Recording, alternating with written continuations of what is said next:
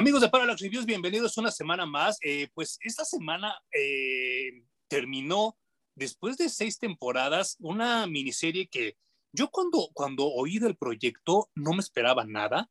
Y creo que nos dio mucho a los fans de Superman y a los fans de la televisión de superhéroes. Y creo que la manera en la que acaba, eh, me comentaba Hum detrás de las cámaras que no es como la más oportuna ni porque la gente la haya querido terminar, sino fue el destino que se atraviesa. Fueron seis temporadas de Supergirl. Eh, hoy, hoy en día se utiliza una palabra que no está bien traducida y dicen resilience, y lo traducen como resiliencia, cuando esa palabra ni siquiera existe en español. Pero la traducción correcta de resilience sería como aguante, como, como que a pesar de los madrazos, no, no, no, te, te, no te tira, te levantas, regresas por más y regresas mejor. Yo creo que no hay palabra que defina más al personaje de Supergirl en general que esa palabra de resilience. No sé qué opinas tú, Hum. Uf, este es complicado el personaje. Creo que el único otro personaje que conozco que también se define por la misma palabra, casi que es su prima hermana, y es Power Girl. Sí, ¿verdad? Sí. La desventaja que tiene Supergirl es que, y se van a dar cuenta mientras hablamos durante el video, es que siempre vive bajo la sombra de Superman. No se puede deshacer de ese estigma. Y, y ¿sabes qué es lo peor de todo? Yo también, ya haciendo el recuento mental desde que propusimos el video, la hora que estuve haciendo las lecturas y ya como que digiriendo todo, creo que sí, a fin de cuentas, la industria del cómics es una industria machista que no deja que Supergirl sea un personaje único, como tú dices. Y entonces siempre le están como poniendo cosas para que se parezca cada vez más a Superman y no lo dejan ser un personaje propio. Y cuando fue un personaje propio, la volvieron a aplastar. Y, y eso es lo que yo iba a comentar. O sea, yo no, no me voy a poner de mamón y decir es que Supergirl es mi, super, mi superheroína favorita, porque no es verdad. Pero sí es un personaje al cual yo le tengo mucho aprecio por lo mismo. Porque yo desde que la conocí, el medio del cómic, los mismos fans y hasta las mismas mujeres no aprecian a Supergirl tanto como deberían, ¿no? Sí, fíjate que yo también le tengo mucho cariño, a pesar de que cuando empecé a leer cómics acerca de Supergirl fue obviamente en el título de Superman.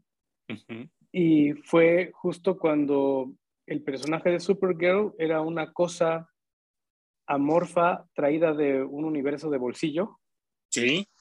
Que es la única sobreviviente de ese universo.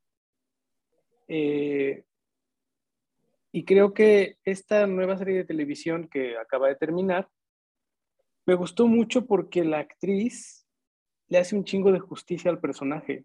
Sí, o sea, cuando pero... yo la vi, dije, esta morra es Supergirl, y lo hace, uh-huh. lo hace muy bien. Eso me enamoró desde el día uno en, en el show, y pues eso fue lo que me mantuvo prácticamente viendo tantos episodios, porque de otra manera no me lo explico, como tú dices. En, en el show desfilaron todos los villanos de Superman, uh-huh. todos los personajes de apoyo de Superman. Nunca vi una Supergirl completamente divorciada de, de su contraparte masculina. Uh-huh. Entonces, eso creo que terminó por aburrir y termina por hacer al personaje pues, una copia de otro en vez de que eh, construya su propio mito, ¿no? Claro. Y este personaje que comenta Hum fue traído de, eh, por parte de John Byrne. Es esta versión De, de Supergirl, la que Hum y yo conocimos y que empezamos a leer. E, es muy complicado lo que, lo que, lo que les voy a, los que, lo que les vamos a decir, pero yo me imagino que fue mucho más complicado cuando a John Byrne le dijeron, necesitamos que traigas de regreso a Supergirl, pero no puedes traer a Supergirl, a la prima. Tiene que ser otra Supergirl, pero no puede ser extraterrestre. O sea, ha de haber sido, yo, yo no, ni siquiera me, me quiero imaginar el putazo de notas que John Byrne creó para que la, la versión de Supergirl que él trajo tuviera una lógica, porque volvemos a lo mismo. Creo que Dark Knight Returns y Batman Año uno le hacen mucho daño a la industria del cómic, porque ya a partir de eso todo tenía que ser lógico, y todo tenía que ser cuadrado de acuerdo a los ochentas. Y entonces, esta Supergirl que nos da John Byrne, creo que sí fue como la mejor solución que nos pudo dar, pero se convirtió en un personaje incipiente con el tiempo, ¿no? Sí, obviamente la primera Supergirl fue la que se murió en las crisis en las Tierras Infinitas, uh-huh. y como eso estaba acabado de sentar, tenía sí. que ser canon durante mucho tiempo, entonces no se podía tocar. Como tú dices, seguramente hubo miles de notas para que ni siquiera hubiera una pequeña reminiscencia que nos llevara al personaje anterior, ¿no? Mm. Y con eso tuvo que trabajar el pobre de John Byrne. Para mí fue un shock, porque aunque yo no había leído cómics de Supergirl, sí sabía del personaje, lo había visto en mucha eh, mercancía, ya sabes, mm-hmm. de mochilas, sí, claro. portadas de cosas, bla, bla, bla, bla. Entonces sabes que existe. Y cuando yo la veo por primera vez en un cómic de Superman es en la, mu- en la muerte de Superman. Cuando mm-hmm. Doomsday le pone un madrazo en la cara. Ah, sí. Y la cara se le desfigura como si fuera Clayface, uh-huh. ¿no? Y le sale así como si fuera lodo. Entonces yo decía, o sea, no hay manera de que físicamente un villano le dé un madrazo a un superhéroe y le desfigure la cara así. Sí, ¿Qué, no manches. ¿Qué es esto? Lo uh-huh. descarté inmediatamente porque la historia central pues es la muerte de Superman, ¿no? Pero conforme vas avanzando y ya luego revive y luego sabes más del personaje de Supergirl porque mientras no está Superman le dan un poco de foco a ella. Me entero de que es un ser ectoplásmico que puede adquirir cualquier forma y que ese ser ectoplásmico decidió eh, ser Supergirl, adquirir esa forma, se enamora del Lex Luthor. Lex Luthor también ya está muy extraño porque es pelirrojo, tiene el cabello largo y está barbón. Yo conocí a un gordo calvo, sí. malhumorado, pero bueno, se supone que es el hijo del Lex Luthor. Y que está enamorado él también de, de esta versión de Supergirl. Entonces, era, era como muy raro, ¿no? Porque hasta donde yo tenía entendido, Supergirl siempre había sido la prima de Superman. Claro. Y es que, ¿sabes qué? Es, es, es, bueno, voy, voy a, a un paréntesis y después a lo que tú me comentas de, de esta versión, ¿no? Eh, según yo había leído en un compendio que yo tenía, que la primera Supergirl era una versión imaginaria que Jimmy Olsen le quiere regalar a Superman para que no esté solo. Y entonces él crea a partir como de la imaginación, algo así como al estilo de la novia de Frankenstein, le regala una Supergirl de otra dimensión para que sea como su compañía. Esa fue como la primeritita Supergirl, que es más, si no me equivoco, tenía también como estos rizos hacia afuera que ahorita les vamos a mostrar, muy cincuentero. Y ya después llega la versión de... de Otto Binder, y no me acuerdo si todavía era este, Jerry Siegel y Joe, y Joe Shuster los que proponen, no recuerdo todavía, bueno, ahorita Humberto me, me, me corregirá, eh, y entonces llega esta segunda versión, que era la prima de Superman, y como bien dices, pues ella era más grande que Superman, porque ella es transportada de adolescente, y Superman llega de bebé todavía. Sí, claro. Eh, la, la historia de la primera, digamos que es cuando explota Krypton, Ajá. la ciudad de Supergirl logra ser expulsada al espacio y entonces esa ciudad está vagando en, en el espacio mientras Superman es transportado a la Tierra, crece, se hace el Superman que conocemos y esta en su ciudad flotando en el espacio es golpeada la ciudad por un meteorito y pues ella... es rescatada por su padre, que también la manda a la Tierra. La ciudad vale gorro, se mueren todos, en teoría. Ah. Y por eso llega cuando Superman ya es, ya es adulto. Y, y, y lo más chistoso de esto es que, que en, la, en la versión de John Byrne, nunca lo había pensado yo, pero hasta hace poco que lo volví a releer, Superman se va gestando en la cápsula. O sea, él es un feto. Y ya cuando llega a la Tierra, ya es bebé. Y nunca lo había pensado porque sí era diferente a la versión de, de Siegel y de Shuster, que él ya llega como bebé. Pero en la versión de John Byrne se va gestando en la cápsula. Y, y eso es como muy chistoso porque sí, él es bebé y Supergirl pues ya llega como, como, como adolescente y como, como una mujer pues ya que sí tenía como, como el derecho y la obligación de extrañar. Porque ella sí conoció más aspectos de Krypton y Superman no conoció nada. Y entonces sí claro. es como muy complicado eso, ¿no? Eh, esta versión que dice Hum era una Supergirl muy inocentona, como medio babas, eh, y que conforme iba avanzando el cómic, en vez de que madurara, se iba haciendo como más babas, ¿no? Hasta tiene un gatito y tiene un perrito y hasta un caballo, ¿no? O sea, muy, muy como Mi Pequeño Pony, ¿no? Y de, de hecho creo que ese es el estigma que se le queda porque es tan eh, sin experiencia y tan inocente que Superman se vuelve así como su papá. Sí, sí, entonces cierto. La protege, la educa, le enseña las uh-huh. costumbres de la Tierra, cómo usar sus poderes. y siempre la tiene sobreprotegida. Uh-huh. La única manera en la que pudieron, digamos, sacarla de ese viaje es que se la llevaron con la Legión de los Superhéroes um, al futuro. Luego, lo, de, ya sabemos luego la historia, la regresan, ocurre la crisis en las Tierras Infinitas y la matan. Uh-huh.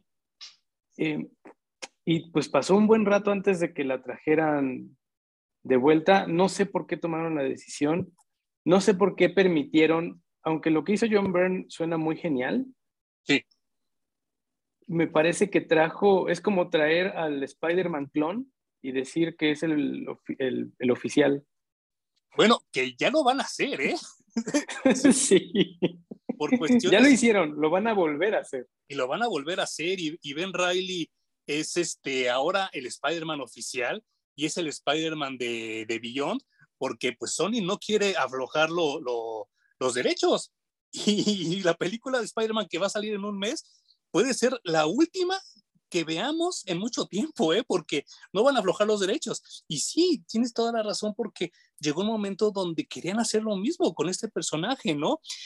Yo no sé si fue esto que comentas o que durante los noventas eh, cuestiones como, como las Spice Girls traían esto del girl power y del de empoderamiento femenino, y empezaban a suceder muchas cosas, y Home me recordó algo que yo tampoco lo había contemplado hasta, hasta que me lo dijo, y sale una cantante llamada Avril Lavigne, que también es como la, la, la contraparte, es como la chica rebelde, y como la chica que no se deja de nadie, y como la chava que escribe canciones rudas también para los hombres, y entonces Peter David y Gary Frank nos regalan esta Supergirl, que yo quedé impactado, quedé pendejo, porque es una Supergirl súper bien escrita y que aprovechan un cachito de la de John Byrne, pero hacen como una fusión para unirla con una chava que no era tan buena gente para el principio, ¿no? Era hasta satanista. Empezó muy bien esa, esa serie. Lo que quiero decir antes de empezar con esta es que chécate cómo en las Tierras Infinitas, la, en la crisis, dejan tres Supermen vivos. Ajá. Y la única Supergirl que existe se la chingan. Sí, cierto, sí. Y, y la dejan sin publicación y sin existencia en el universo.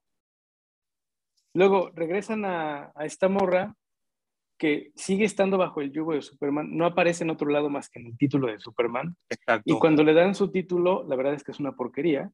Sí, termina no, muy mal la historia.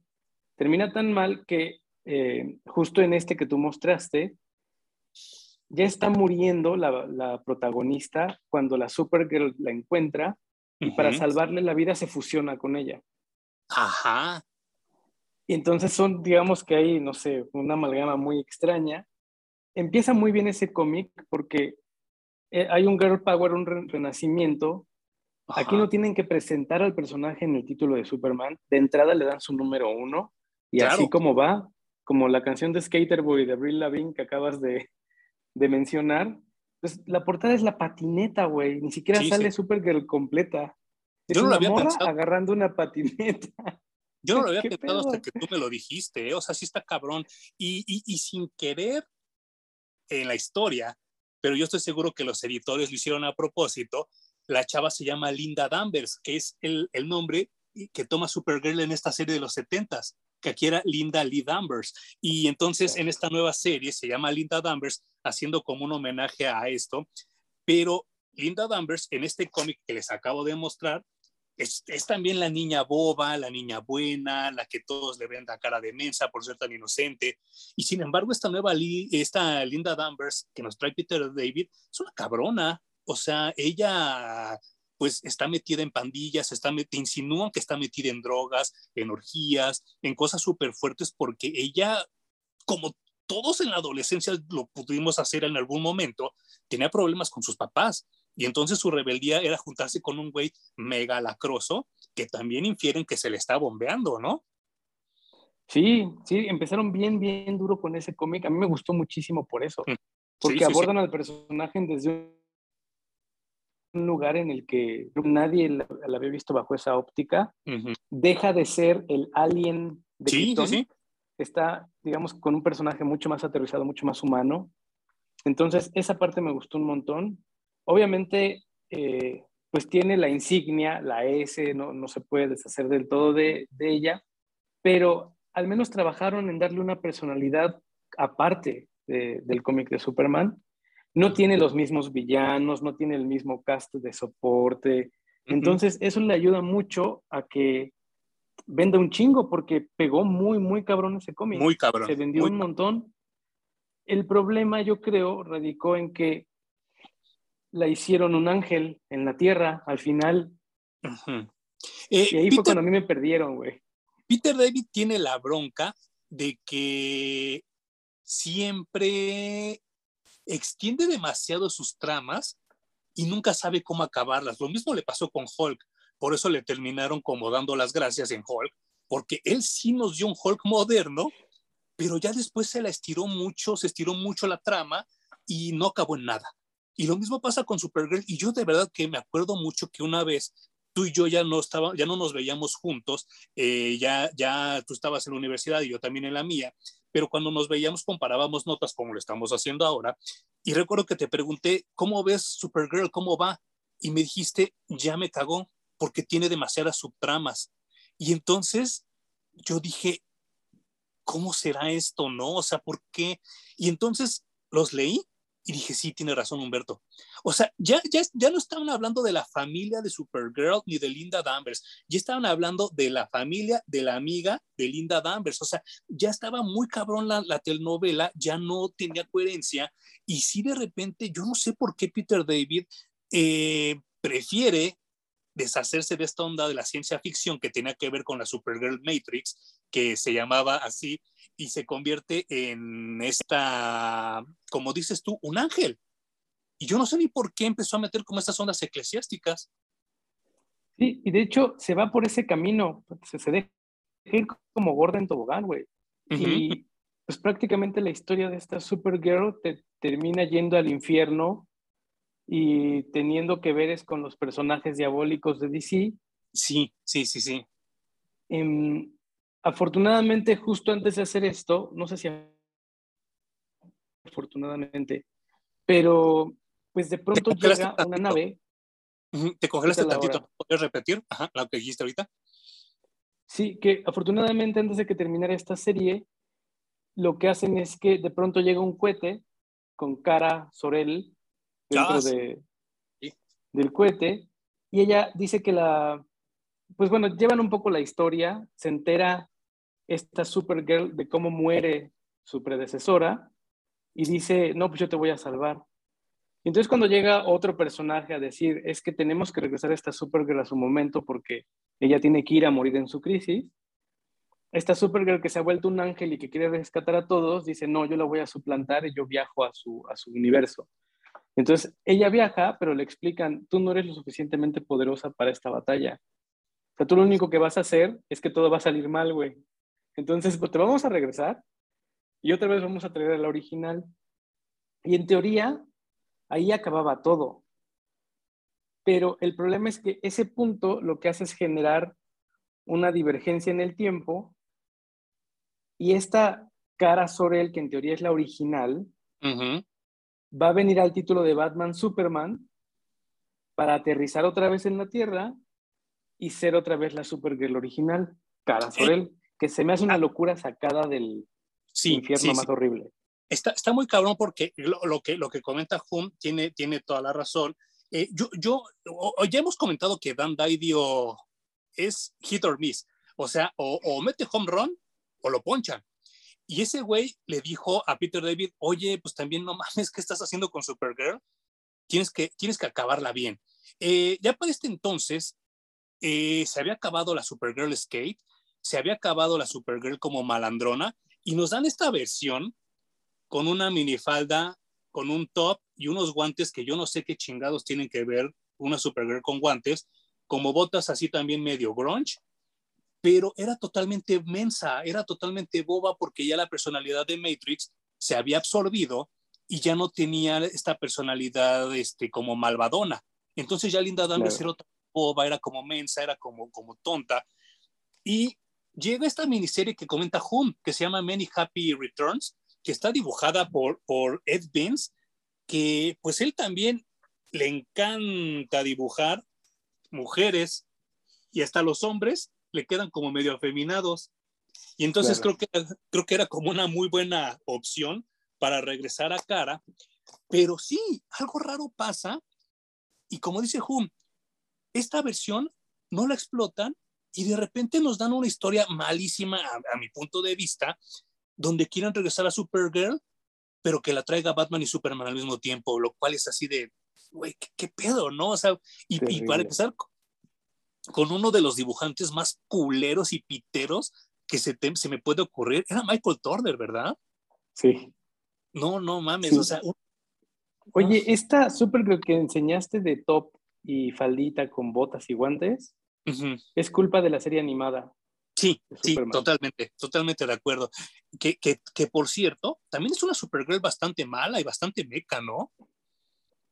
Sí, a mí tampoco me gustó esa encarnación de la serie animada de Supergirl. Uh-huh. Y esta, como tú comentas, traerla para que... El mayor error era ponerle como figura paterna a Superman. Uh-huh. Sí. Y cuando la traen al título de Batman Superman, lo que hacen es ponerle dos figuras paternas, güey. No manches. Pero... Y luego para acabarla, como ella es rebelde y no quiere que la estén vigilando, la mandan con una figura materna, que es Wonder Woman, mm. y la mandan a entrenar y a estar meses y meses en la Isla Paraíso, ¿no? Pero fíjate, fíjate, y, y me gusta mucho cómo subrayas esto del paternal, paternalismo y del el no dejar crecer a los personajes. La escena primera con la que llega Kara, Kara sale desnuda y lo primero que hace Superman, la cubre con su capa. O sea, ni siquiera la deja ser mujer, la tapa.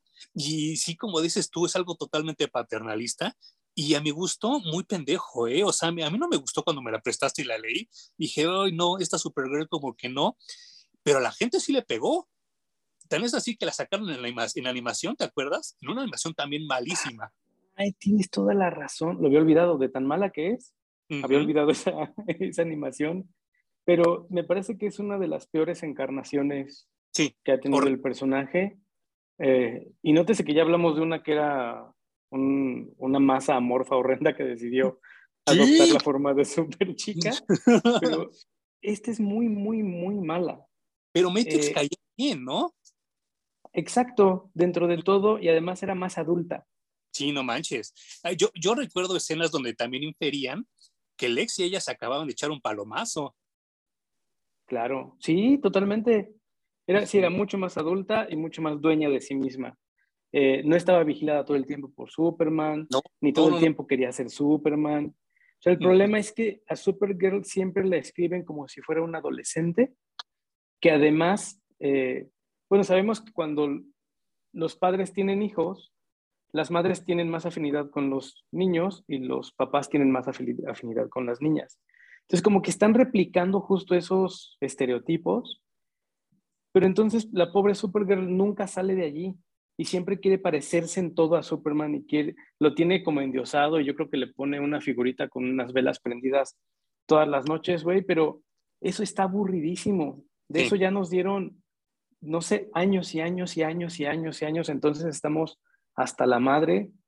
Creo que Supergirl, se, ahorita seguimos hablando de las siguientes encarnaciones, pero sigue cometiendo, cometiendo exactamente el mismo error una y otra y otra vez. Sí, hay una donde que, que cambia eso y ahorita vamos a llegar a ella, porque antes de eso también Hum me prestó ya como a los dos mil medianos una miniserie donde llega esta versión alterna de Supergirl, que era Sir-El, que era la consecuencia lógica de qué pasaría si Lois y Superman tuvieran una hija. Eh, a pesar de que yo, yo he sido como muy insistente de que a mí las mujeres de cabello corto no me laten, pues creo que esta es una chava como muy guapa, ¿no? Como muy sexy, la trataban de dibujar así. Y no pues es tan... que es como, como Lois Lane joven, ¿no? Sí, ¿verdad? Sí, sí, sí. Uh-huh. Y hasta en su actitud, ¿no? Porque también es como rebeldona y grosera.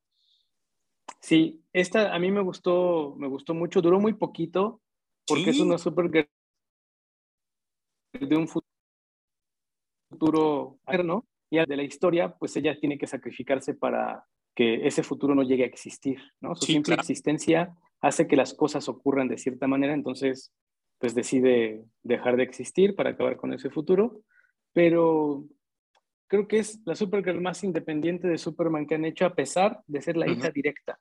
Sí, claro. Y, y que también a mí sí me sigue haciendo como falta, ¿eh? Porque eh, vuelvo a lo mismo. A mí John Kent no me, no me acaba de convencer como hijo. No he podido ver la serie de Superman y Lois, que dicen que está muy buena, y, y ahí tiene a dos hijos, que, que acabo de descubrir que era también un Elseworld de los cincuenta, esa historia, donde un hijo tenía poderes y el otro no. Ya después... No este, manches. Mm, sí, acabo de encontrar la portada hace poco, la, la, se las mandaré, pero sí, no hay nada nuevo bajo el sol, ¿no? Pero en fin, eh, el, el asunto de esto es que Supergirl sigue dando vueltas y eh, en este evento desafortunado, no lo puedo llamar de otra manera, eh, que se llamó Flashpoint, pues nos dieron los nuevos cincuenta y dos y llega una Supergirl que, al igual que Superman, la vapulearon, la pulverizaron, le hicieron pedazos, y a mí no me parecía tan mala. ¿Qué es esta? Y esta es una adolescente, sí, como siempre es cara, pero esta era una adolescente como las de ahora, que contestaba, que se rebelaba, que siempre estaba de mal humor, que siempre estaba viendo cómo separarse de su familia. Lo único, y que yo creo que la piedra en el zapato de esta Supergirl, es que de repente quisieron darte a entender que el Cyborg Superman era su papá, ¿no? Ay, no, ya ni me recuerdes esa, güey. eh, qué cosa más terrible y horrenda. A mí no me gusta porque vuelven a repetir la misma chingadera, ¿no? Es la adolescente que no se siente parte de nada y en donde está no está a gusto. Entonces, a esta la mandaban constantemente al espacio sí. para sufrir algunas cosas y la regresaban a la Tierra. Uh-huh. Otra vez no estaba a gusto aquí, la volvían a mandar al espacio, regresaba y no estaba a gusto en la Tierra. Nunca estuvo a gusto ni siquiera con los poderes porque incluso en distintas encarnaciones de Supergirl le cambian poderes todo el tiempo, le quitan, sí. le ponen... Unas son más poderosas que Superman, otras son menos poderosas que Superman, otras tienen poderes distintos, bla, bla, bla, bla, bla, bla. A esta le pasó exactamente lo mismo. A veces mm. le quitaban los poderes, luego se los regresaban, luego no. A veces la querían matar, se, que es que la mataban, pero resultaba que no, que la rescataban por artilugio. Eh, ni siquiera tiene una ciudad en la que esté constante, no mm. tiene personajes de apoyo que sean constantes, entran, salen, no hay ninguno en su historia que digas, ah, claro, este güey era el que salió en la serie anterior y regresó. No, todos desaparecen. Y claro. aparecen unos nuevos. Ni siquiera tiene uh-huh. figuras paternas y maternas constantes, porque en algunas son los papás de Clark, en otras es Lana Lang, en otras es huérfana y está en un orfanato, de hecho, en otras es el mismo Superman. Uh-huh. Es, una, es un camino de inconsistencia todo el tiempo, y lo, la única consistencia que es su mayor detrimento es que se parezcan todas a Superman. Y, y, y, y la acaban, como bien dijiste hace rato, que hicieron con la de los ochentas, mandándola al futuro con la visión, ¿no? Desháganse de ella. Y, y, y está muy pedo, güey. Sí, sí, sí. Y, y no con eso quiero decir que la Legión sea un, un mal equipo o malos personajes. Al contrario, creo que también son personajes que merecen mucho, mucho respeto y mucho peso y no se los dan. Pero sí fue la solución así de, hoy eh, reset, y la mandan con la Legión, ¿no? Si, si algo tiene de maldición D C es que cuando quiere poner el botón de reset es algo que tenga que ver con el tiempo. Sí, y, y que viajen y, en el tiempo. Y, y, y, y particularmente con la Legión, ¿no? Sí, entre la Legión y Flash se llevan la copa de sí, regrésate sí. al tiempo a cagarla, güey, y así podemos reescribir todo.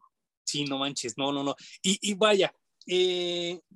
En, eh, ya, ya les hablamos de varias Supergirls que, que hubo, y a excepción de la de los nuevos cincuenta y dos y ahora la de Rebirth, todas salen en este compendio que también me regaló Home hace algunos años, que se llama eh, Superman Batman Vengeance, que ahora que lo releí, pues me doy cuenta de que ellos hicieron la misma chamba de John Byrne, pero a la inversa.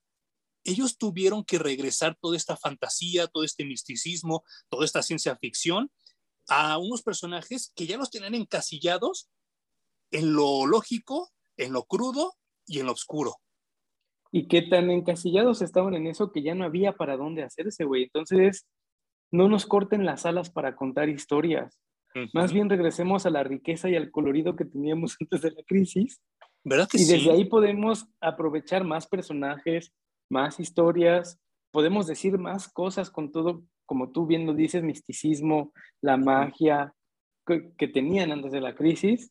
Y curiosamente le, empezamos a leer este compendio a propósito de Supergirl porque nos acordábamos que allí salían varias encarnaciones, todas juntas, uh-huh. pero es un solo cómic en todo el tomo en donde salen estas Supergirls sí. porque están eh, encerradas en una historia en la que mister Mixtlic Ajá. está jugando con el Guasón, algo así como un ajedrez con Superman y Batman y sus enemigos, a ver quién gana.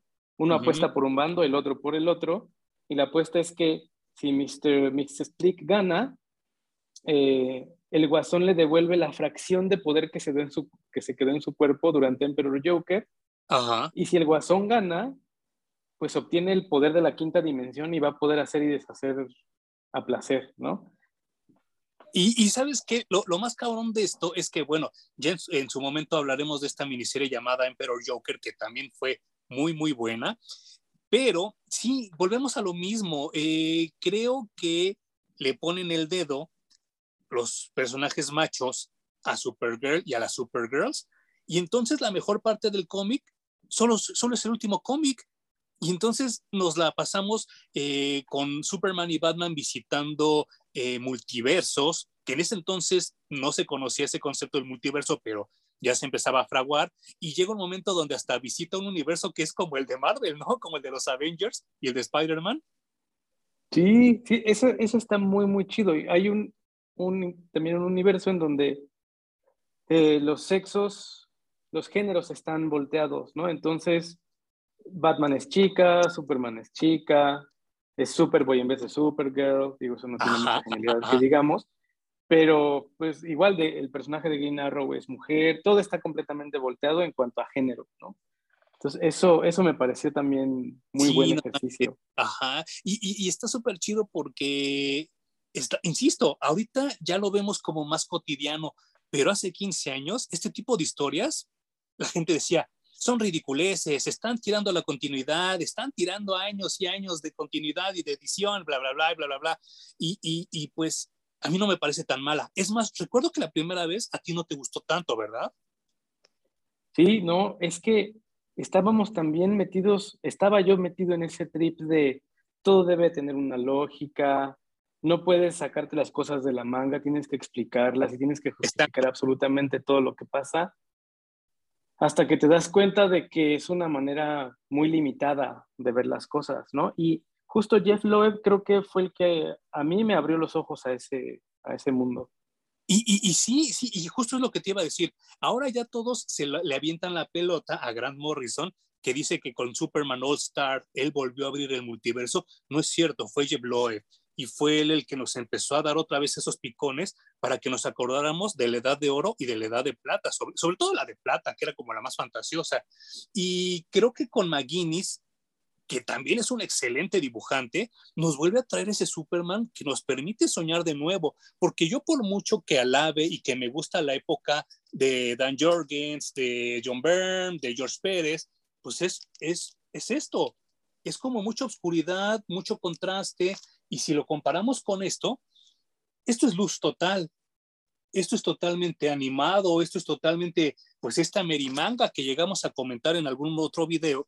Y creo que refresca no solo a Superman, sino a todo D C de, de, de madrazo, ¿no? Porque sí, ya llega el momento donde ya era tanta lógica que los cómics se vuelven aburridos. Insisto, yo no sé los, los, los escritores, todo lo que tuvieron que pasar para tratar de aterrizar la lógica donde no la hay. Sí, exacto. Pero qué bueno que regresamos a la, a la fantasía uh-huh. y al misticismo. Eh, justo de la mano de Jeff Loeb, que a mí yo tengo que agradecer que haya regresado esas cosas y que me enseñara que hay formas distintas de escribir y hacer cómic. Y pues también Joe Kelly, que era el que mantenía a Superman, digamos, en contacto con su humanidad. Y yo recuerdo mucho, eh, por ejemplo, el cómic este de ¿qué hay de divertido en, en oh, la verdad, la justicia y, y el modo de vida americano? ándale, y el modo de vida americano. Uh-huh. Y constantemente Joe Kelly nos decía por qué necesitábamos un Superman, porque sí sigue teniendo validez el uh, sí, no manches. ¿No? Entonces, entre ellos creo que, que regresaron esa magia. Uh-huh. e- Ese Pero... también nos va a dar en algún momento, ¿eh? Ah, sí, tendríamos que hacerle aunque sea una capsulita pequeña. Uh-huh. Pero desafortunadamente es en ese título en donde está regresando una Supergirl que pues pasó un poco sin pena ni gloria. Tampoco encontró su, su, su lugar en el universo D C.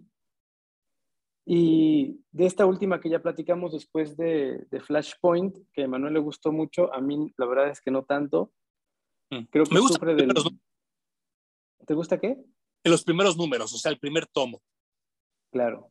Cuando Supergirl es como esta fuerza de la naturaleza donde nadie la puede controlar, eso me parece muy bueno. Mucho más eh, real en un adolescente con superpoderes, ¿no? Y, sí, y yo los... estoy de acuerdo. Eh, ese, ese está muy bien abordado, pero repiten otra vez el que sea adolescente y que llegue y que no sepa con, cómo controlarse y alguien la tiene que enseñar a que se controle. Exacto. Dije, ya, güey, otra vez. No. Yo, y afortunadamente yo... o desafortunadamente llegaron los Death Metal y mm-hmm. eliminaron otra vez todas, todas las versiones de D C de los nuevos cincuenta y dos que teníamos, se fueron al carajo. No manches. Y es que, ¿sabes qué? Yo recuerdo mucho que, y ya lo habíamos comentado también tras de cámaras, yo recuerdo que, que cuando Bill Everett crea a Namor, él decía que él no quería otro Superman, que él no quería otro Batman, que él quería lo que realmente estaba pasando él en su vida, que porque Estados Unidos estaba a punto de, de caer en una guerra brutal. Y entonces los adolescentes de esa época estaban desesperados y querían destruir y querían romper cosas y querían así como expresar lo que traían. Y por eso él crea a Namor, porque él dice que Namor es la, la fantasía adolescente, adolescente perfecta, porque Namor sale, rompe cosas, eh, le da en la madre a la gente, cuando está de buenas te ayuda, cuando no está de buenas no te ayuda, cuando está de buenas te habla, cuando no está de buenas no te habla, y se rompe la madre con quien se le pone enfrente. Y es lo que todos hacemos en la adolescencia. Y entonces creo que Namor es el, perso- el personaje que ejemplifica la adolescencia a la perfección. Yo así es como escribiría a Supergirl. Yo así es como le daría una historia. Es que yo creo que ya deberíamos de abandonar el concepto de Supergirl. Si Superman ha ido evolucionando y madurando con los años, Ajá. al grado de que ya lo casaste y le diste un hijo, eh, ¿por qué Supergirl no puede ser ahora Superwoman? ¿Por qué tiene que ser eternamente Supergirl? Y, y, y te acuerdas que eso lo, lo, lo, lo ponían precisamente en este, que al final se termina casando con Superman en otra realidad, ¿no? Y entonces sí, ya es como dices tú, una Superwoman. Y ya ves que cuando trataron de traer una Superwoman, pues era Lana Lang, que no era lo mismo, ¿no? Sí, no, la, creo que en, en esa época antes de, del Flashpoint, uh-huh. o después del Flashpoint, es que ya tengo un poquito cruzado sí, los cables. Eran las de Después, exacto. Eh, la Superwoman era Lucy Lane, hermana de Lois. Oh, sí es cierto. Y la creó el papá para chingarse a todos los kryptonianos que habían llegado a la Tierra, ¿no? Uh-huh. Sí, sí. Y después, no, no me acuerdo por qué, a azares del destino, hereda todos los, los poderes Lana Lang y termina casi muriéndose la pobre. Pero ¿cómo es que exploran el concepto de Superwoman en alguien que no es Supergirl? Eso claro. me parece como, como tonto y estúpido. Y además, ya tenemos un personaje que no encuentra, es muy parecido a Superman, que de hecho es la Supergirl original, que es eh, Power Woman. Uh-huh. Es Kara Zor-El también. Sí. Nada más que es la prima del otro Superman, que ya no está con nosotros. Y ni siquiera está en el universo en el que ella nació. Claro. No pertenece a ningún lado. Si ya tuviste esa experiencia con ese personaje, ya existe un personaje así en tu universo, no necesitas poner otro. Y creo que Supergirl ya es momento, creo, creo que vamos para allá, porque después de, de los Death Metal salieron unos cómics que se llaman Future State. Ah, sí, sí, sí. Y hay uno que se llama Kara Zor-El Superwoman o algo así parecido. Eh, que pasa bastantes años después de, de todas las crisis que ya pasamos por los Death Metal, y pues como el título lo infiere, Superwoman está completamente divorciada del concepto de Superman, está encargada de algo que ella quiere hacer, de personas que ella quiere salvar y que la necesitan, y creo que aborda muy bien este asunto de démosle su espacio y démosle sus características como personaje, olvidándonos de, del güey que le hace sombra todo el tiempo. Claro. Y después de esa, creo que es una miniserie como de tres números y que estuvo re buena, bueno, a mí me gustó mucho. Eh, le están dando el título mensual a Tom King, creo que se llama el, ¿Cómo el cree? escritor. Ajá. Que ustedes lo recordarán por el trade paperback que hizo del mister Miracle, muy sonado ese, por allí en, en las redes. Y que, por lo que veo de reviews, yo no lo he checado, eh, tengo pendiente leerlo, pero dicen que está súper, súper bueno y que efectivamente Supergirl se vuelve ya un personaje completamente independiente. Tengo un chingo de ganas de, de checarlo. ¿Ese cómic crees que sea el que haya propicia, propiciado que crearan una serie de televisión? No, no, no, no, porque... ¿O fue Girl Power? Obviamente fue Girl Power, pero muy mal abordado, güey, porque... Bueno, esta Supergirl de la serie de televisión, a pesar de que me encanta y tuve un crush con ella durante mucho tiempo. ¿Ah, sí? ¿Y si lo sí. ubicabas cuando salía en Glee? No, para nada, para nada, para mí... Nació siendo Supergirl y se va a morir siendo Supergirl de esa morra. Okay.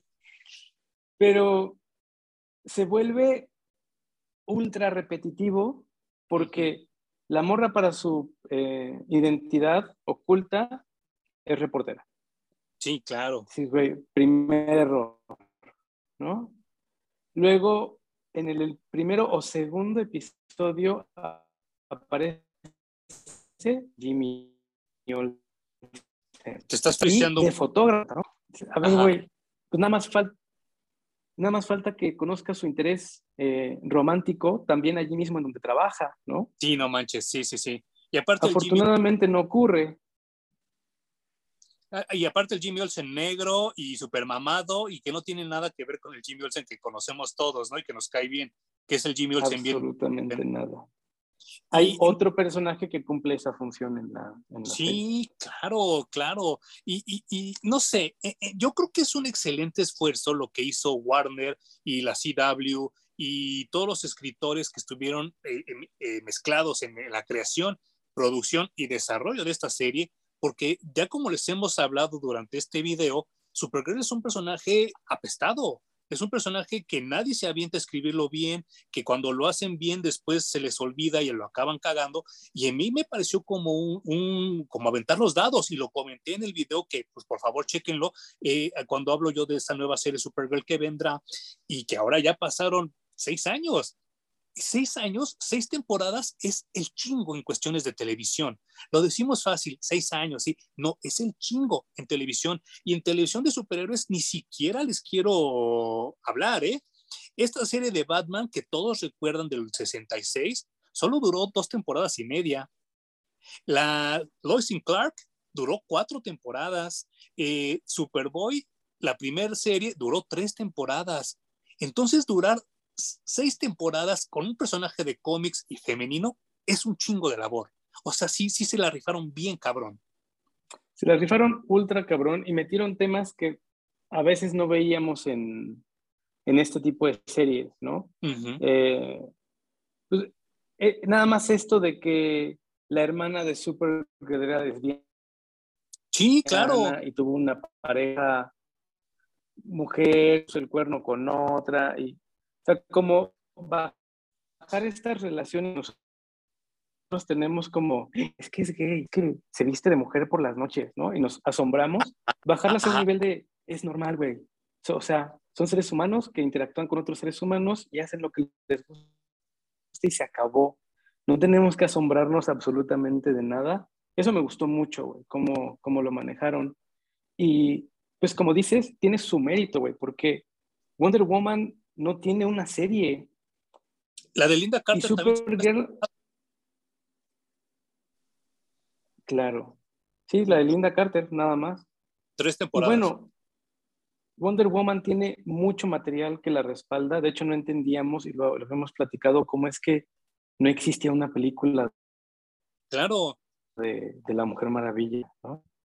Y sin embargo, Supergirl, viniendo de la nada, seis temporadas de televisión.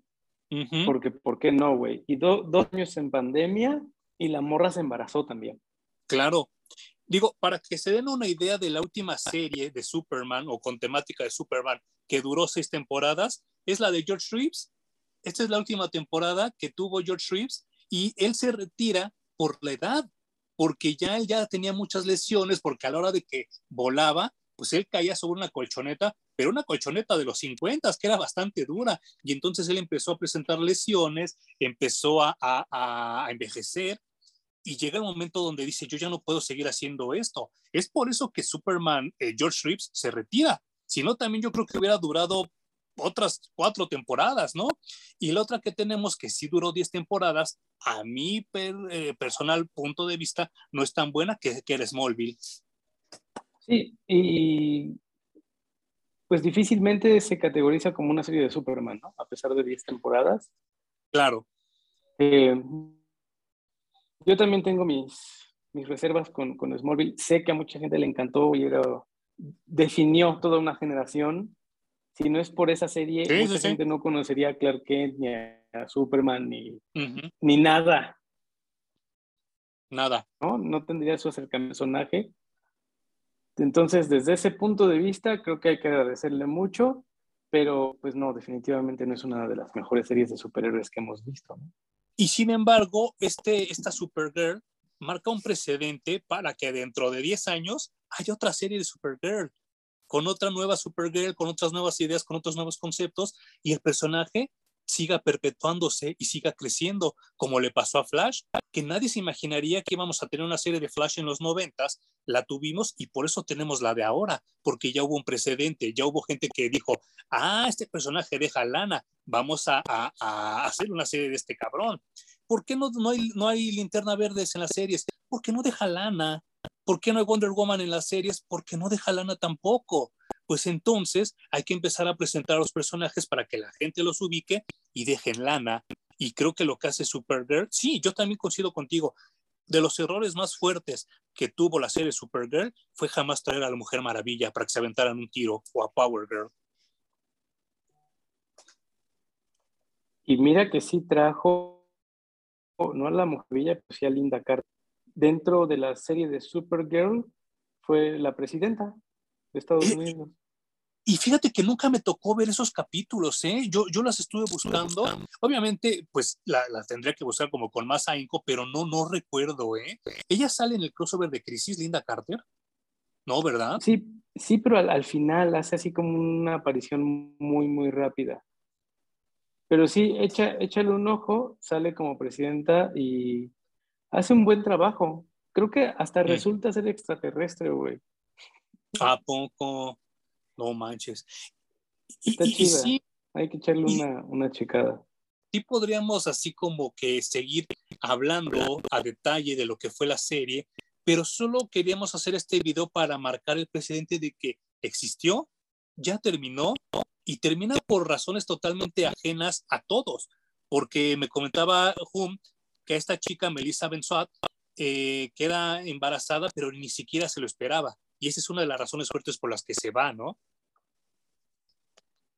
Pues sí, a dedicarse ya a, a su vida, digamos, normal de madre, sin tanto ajetreo, creando un programa de televisión que, a como dicen los actores, es bien complicado porque no son de estas producciones que se hagan con tiempo y eh, con calma. Prácticamente te hablan sí, así claro. de, ya te toca venir hoy y esto es lo que tienes que decir y chingale, lo grabamos absolutamente todo hoy hasta la hora que se deje y pues mañana ya se tiene que estar editando el episodio.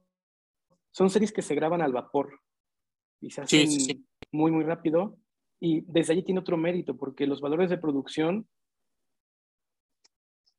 para hacer de televisión y con un presupuesto como el que les están dando eh, hacen un esfuerzo gigantesco, güey, porque los efectos como vuela, como aterriza, eh, uh-huh. la, la visión láser, el superaliento y estas cosas se ven muy bien para hacer un show de visión. Y dicho sea de paso, salvo tu mejor opinión, creo que nos dan al mejor Lex Luthor desde Lois and Clark, ¿no? Sí, está buenísimo. Ya habíamos platicado un poco acerca del... No, no en videos, pero tú y yo, acerca uh-huh. del evento este de Crisis, que se da en el Arrowverse uh-huh. televisivo. Y sí, sí, sí. Que, híjole, ese, ese Lex Luthor que fue por casualidad, ¿eh? Es uno de los mejores Lex Luthor que nos ha dado cualquier medio en televisión o cine. Uh-huh, uh-huh. Sí, porque el de Jim Hackman... Eh, sí es bueno, sí es como manipulador, pero también tiene un lado muy menso y aparte solo sale cinco minutos pelón, o sea, no mames, ¿no? Sí, tampoco me convence mucho. Digo, le tenemos mucho amor a esa película de Christopher Reeve, pero sí hay uh-huh. mucho también de dónde recortarle, ¿no?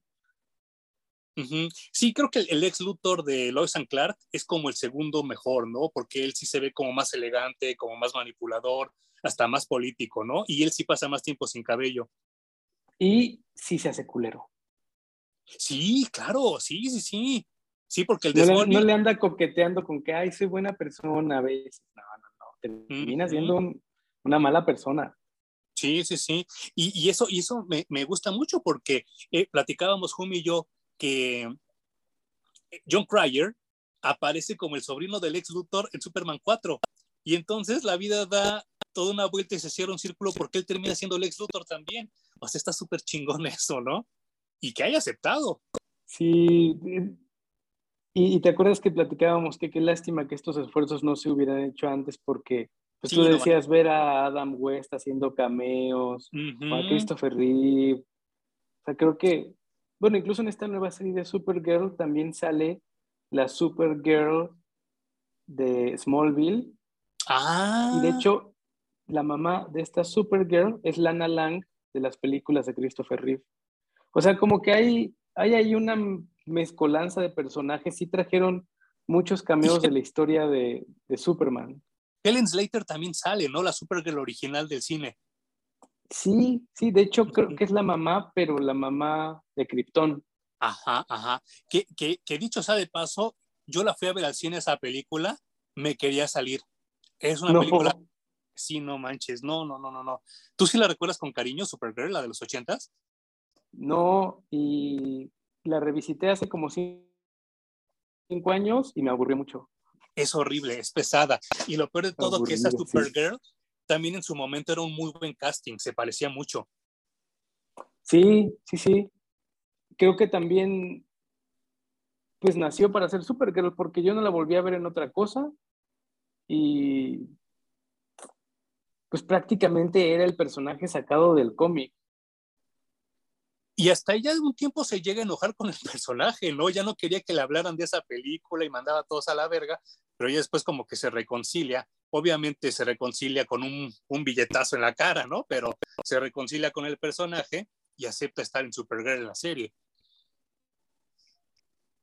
Claro. Bueno, el mismo Christopher Reeve tenía un pedo con haber sido Superman porque...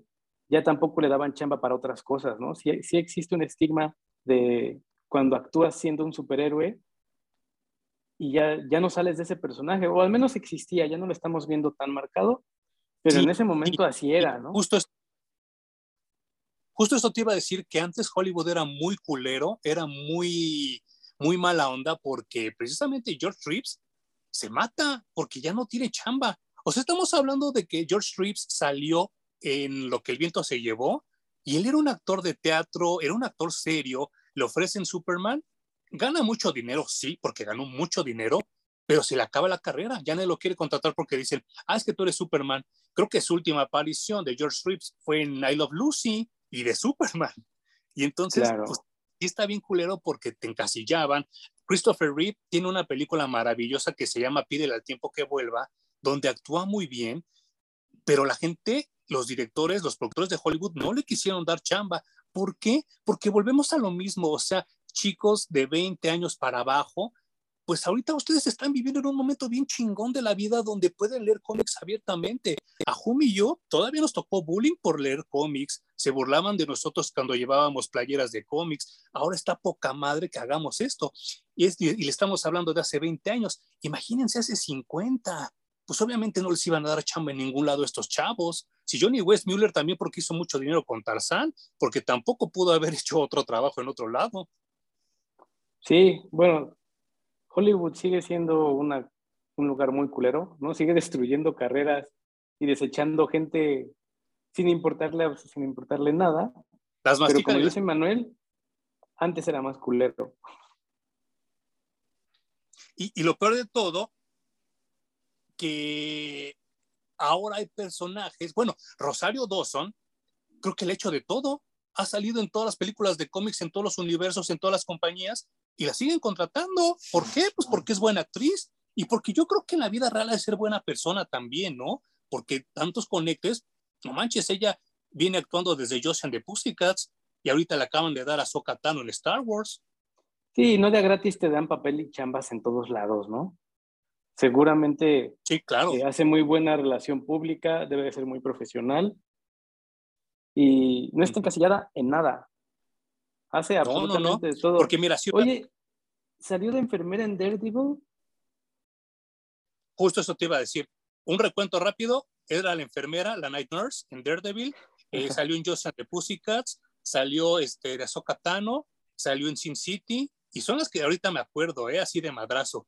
Pero ha salido en otras más que tienen que ver con cómics o con videojuegos, lo cual, pues no manches, ¿qué más hubiera querido Christopher Reeve y George Reeves tener esa oportunidad de demostrar todo el rango actoral que tenían? Porque sí tenían rango actoral, o sea, no, yo la verdad, cuando a mí sí me gusta mucho ver la serie de George Reeves, la, la viejita, y ya en su momento hablaremos de ella, pero yo cuando oigo su voz en inglés, yo me imagino más la voz de Superman como la de George Reeves, que como la de Christopher Reeve, por ejemplo, y mucho menos que la de Brandon Routh.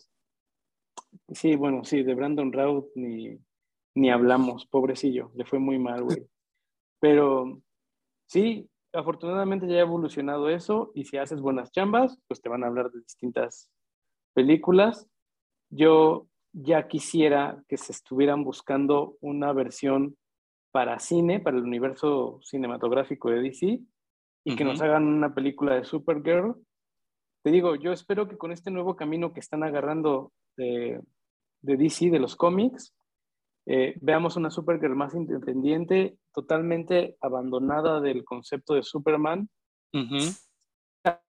salvo por los poderes y el, el símbolo que lleva en el pecho. Tiene claro. que ser un personaje completamente distinto. Ojalá lo veamos y eso lo lleven a, a, otros, a otros medios. Y, y creo que el poder, a diferencia de también de otras épocas, sí lo tenemos ahora nosotros los fans, porque ahora con plataformas como H B O Max, como todo esto que se viene, porque sí, eh, insisto, todo esto va a cuajar cuando Discovery compre D C Comics, porque es obvio que a América Online le vale verga a D C Comics y por eso tan es así que lo está vendiendo. Pero ahora que Discovery agarre D C Comics, muchas cosas van a cambiar. Yo quiero creer que para bien, porque a mí sí me, sí me pega en los testículos el que tengamos una película de Val Zod, del Superman negro, y no tengamos una película nueva de Supergirl, por ejemplo. Sí se me hace una grosería. Es bueno, y que tengamos cuarenta y cinco mil punto tres películas de Batman y sí. sus personajes relacionados, y no tengamos uh-huh. películas de otros personajes que son mil veces más importantes y más ricos que Batman, güey. Sí, claro, claro. Y, y vaya, yo espero que H B O Max y Discovery le traigan mucho, mucho a Supergirl. Eh, así de rápido, no sé, a lo mejor te agarro como en frío, pero así de rápido, ¿se te ocurre alguien para Supergirl? Ay, no. No, pero que, que me sorprendan, güey, porque a Melissa, como te dije, yo no la conocía antes. Para mí nació siendo Supergirl y fue un sorpresón. Entonces, para mí ella vino de la nada, güey. O sea, se la agarraron y dijeron, ah, échale morra. Y resultó perfecto. Entonces, de hecho, a Christopher Reeve le pasó exactamente lo mismo. Entonces, claro. no, güey, que, que la saquen de la nada y que me sorprendan otra vez con un casting perfecto. Sí, sí, estoy totalmente de acuerdo contigo, pero en una fantasía locoide, Taylor Swift creo que me parecería una buena opción. No manches. ¿A ti no? Híjole, güey, está muy loco. Taylor Swift me cae muy bien. Uh-huh. Me parece que es, es una morra muy, muy aterrizada. De pronto tiene como sus coqueteos con el ultrafeminismo, pero, pero también sabe echar desmadre. Sí, así como también me gustaría en un universo alterno tener, aunque sea un cortometraje, un comercial, lo que fuera, de Katy Perry vestida de Mujer Maravilla. Creo que sería una buena opción a Taylor Swift de Supergirl. Katy Perry vestida de lo que sea se ve bien. Sí, ¿verdad? Sí. O desvestida de lo que sea también seguro se ve muy bien. Es esa gente que Dios llegó, la tocó y le dijo, tú vas a tener todo. Sí. Sí. ¿Algo más que quieres decir de Supergirl, Hum? Eh, pues lea, lean lo nuevo. No sé si decirles vayan a, a buscar la historia y lean, o, pero es un personaje que, que sí vale la pena, que creo que está chido que lo... Ándale, que lean lo de Peter David. Me encanta la idea, güey. Sí, uh-huh. Lean lo de Peter David y luego lean lo nuevo. Y sí, pues ahí nos cuentan qué, qué tal les parece. Y si ya la leyeron y la están leyendo, escríbanos ahí qué les parece, qué les gusta el personaje, qué no les gusta. Y si vieron la serie también, seguramente unos episodios sí, claro, se los echaron. Uh-huh. ¿Y qué significa Supergirl para ustedes? Nosotros ya dijimos qué significa para nosotros, qué significa Supergirl para ustedes, porque a fin de cuentas la nueva generación tiene una perspectiva muy diferente a la de Humi y la mía. Claro, sí, denle. Para eso es, para eso es que tenemos estos diálogos. Uh-huh. Muchas gracias a la gente que nos, nos acompaña en YouTube, mucha gente, a la gente que nos escucha en Spotify, y, y pues aquí seguimos y poco a poco vamos a ir acomodando las temporalidades, así como hicimos con el mes del horror, y la siguiente semana pues nos vamos a echar una, una historia, si nos da tiempo, dos, del Día de Gracias, porque aunque en México no celebramos el Día de Gracias, pues en Estados Unidos pues ellos lo inventaron y tienen cómics que hablan de ese día que pues para nosotros es hasta un poco desconocido, ¿no? Sí, y que hay un chorro de cómics al, al respecto, así que estaremos leyendo esas cosas para ustedes. Y después vamos a aventarnos pues un festival navideño de Superman, que pues como ya se pudieron dar cuenta, a Humi y a mí nos gusta mucho Superman, así que pues si les gusta Superman lo van a disfrutar mucho, y si no pues se chingan, ¿no? De todas formas lo vamos a hacer. O recomienden algunos, porque también he escuchado que Spider-Man tiene un par de navideños muy buenos, así que yo recomienden. Recuerdo, yo recuerdo uno muy bueno que a propósito de What If tiene que ver con el Watcher, con el vigilante. Oh, ¿sí te acuerdas? Que pues jugaba en fútbol. Va, va, va, lo buscamos porque lo tengo yo en novedades, pero en, en inglés no sé cuál sea, lo voy a buscar. Hum, pues muchas gracias y amigos, nos vemos la siguiente semana en Parallax Reviews. Gracias, Hum. Gracias.